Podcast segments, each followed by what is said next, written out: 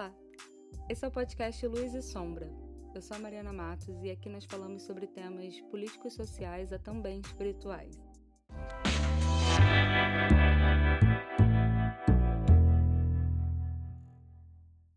Olá, meus queridos. Esse é o primeiro episódio da série Espiritualidade Tóxica, onde eu vou trazer alguns episódios aqui para o podcast, a maioria feito por mim, falando um pouco sobre relatos, práticas, alguns episódios pontuais, enfim, que existem no meio da espiritualidade, mas esse episódio em especial ele não tem uma pauta, ele é baseado no nome do nosso podcast, né, Luz e Sombra, mas não a partir de um viés espiritual.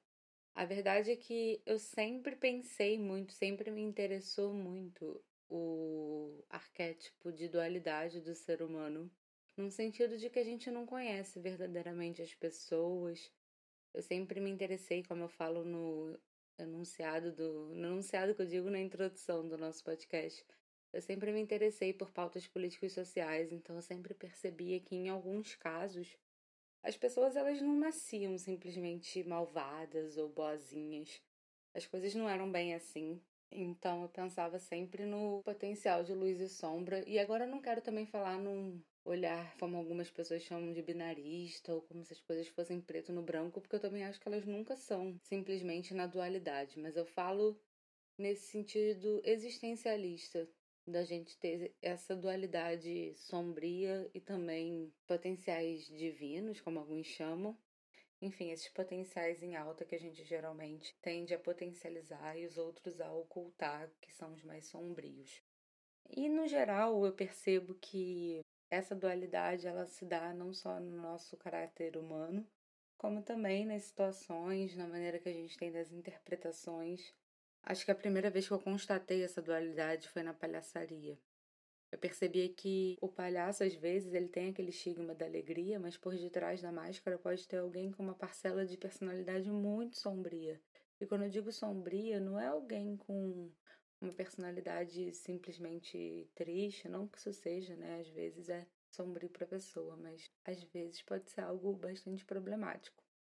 Também não estou dizendo que todo palhaço é um maníaco, não é sobre isso, mas o que eu quero dizer com isso é que, no geral, sempre a gente consegue encontrar essa dualidade nas coisas que estão presentes na nossa vida desde a infância. Mas, no geral, o que me chama atenção é perceber que no espiritual isso também deveria ser uma condição. E por isso que quando eu criei esse, esse podcast, ainda que eu ainda fosse uma jovem mística, super inserida nesse contexto, super ainda sem o senso crítico ativo, eu já sabia e já queria que isso estivesse no consciente de vocês e no inconsciente também. Que vocês soubessem que as coisas não vão ser sempre como parece ser no Instagram, né?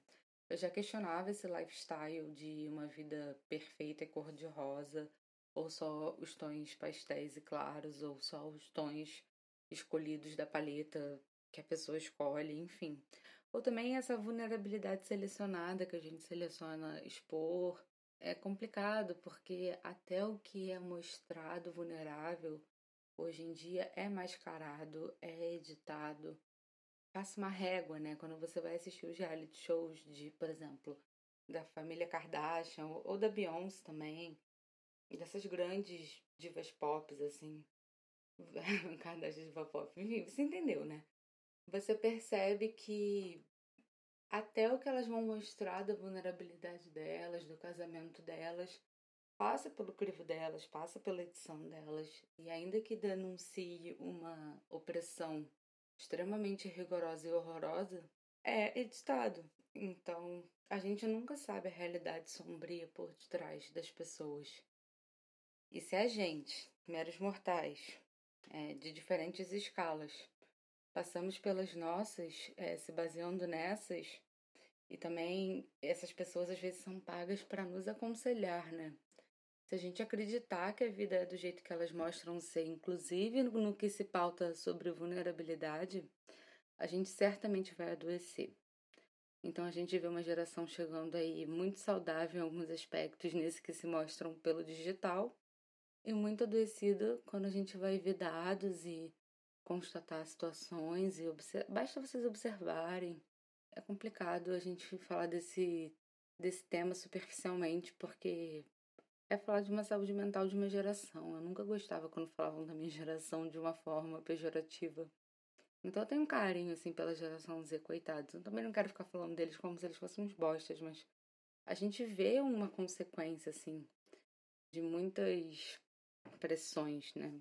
Externas, inclusive de não ser vulnerável ou então de ser vulnerável até certo ponto. O que é legal é que hoje em dia se fala muito sobre saúde mental, sobre terapia, ainda que exista na prática muito preconceito e falta de acesso público a isso tudo, se fala sobre e já é alguma coisa. E no que eu ia pensando sobre o nome do podcast quando eu pensei. Claro que tinha um teor místico, mas tinha um teor já de avisar que as coisas não eram como pareciam. Eu sentia falta de ver falsos gurus da internet ou gurus mostrando um pouco a sombra, né? Não que eu mostre sempre, até porque a gente não vive sempre a sombra nem sempre a luz.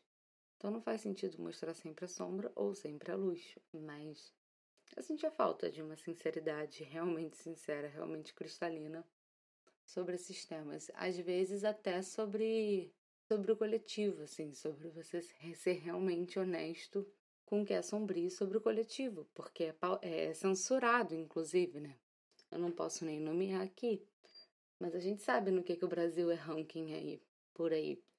E são realidades bem sombrias. Ao mesmo tempo, a gente sabe que o Brasil é maravilhoso em vários aspectos. Então, para onde vão essas raízes brasileiras, né? Quais são as que a gente vai falar? De que lado, de que perspectiva a gente vai decidir falar? Bom, o nome do podcast é sobre isso tudo.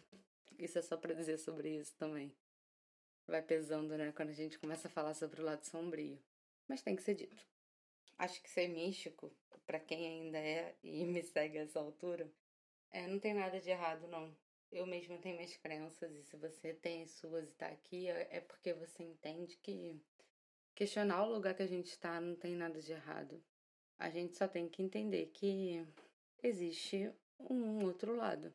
E por vezes uma máscara de luz seja ela de um palhaço ou de um guru, de alguém que propaga essa luz, que guia essa luz, que ensina essa luz, que vende essa luz, não quer dizer que não há sombra. E aí resta saber qual é essa sombra que está sendo oculta. É de um guru que comete coisas como o Prem Baba ou o João de Deus, ou é de alguém que tem só sombras comuns, depressivas, ansiosas, ociosas, maníacas, enfim, de manias do dia a dia como quem está sujeito às coisas cotidianas de um mero mortal social. Bom, não sabemos.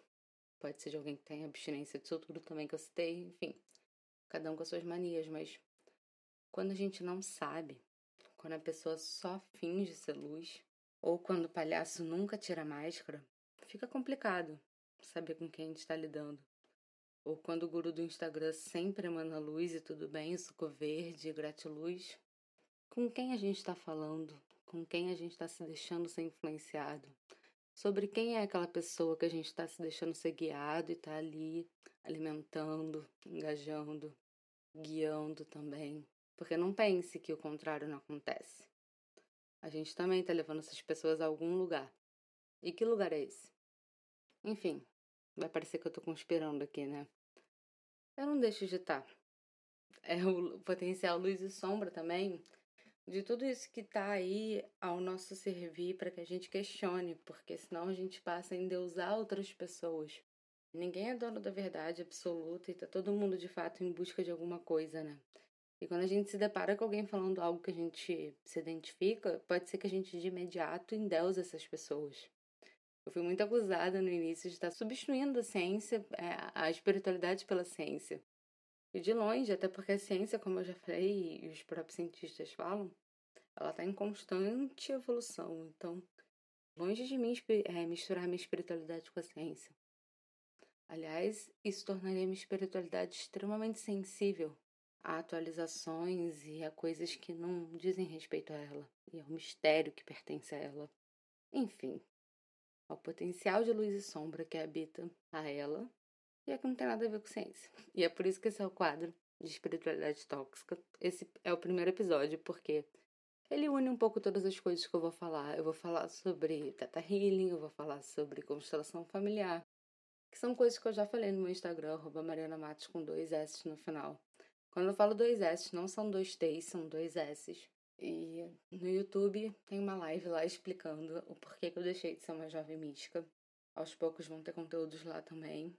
Teremos a volta do quadro Casos Sombrios lá no YouTube, né? Porque quando eu era jovem mística eu era super culpada de falar de coisas pesadas.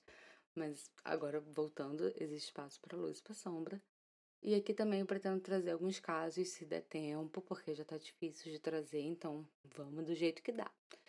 Então fiquem espertos que logo logo teremos o quadro Relatos Sombrios. Enfim, vou estar falando de terapias alternativas, seitas, é, falsos gurus, cursos milionários, bastante coisas que são sobre espiritualidade tóxica. E é isso, seguimos firmes e efetivamente conscientes. Até a próxima.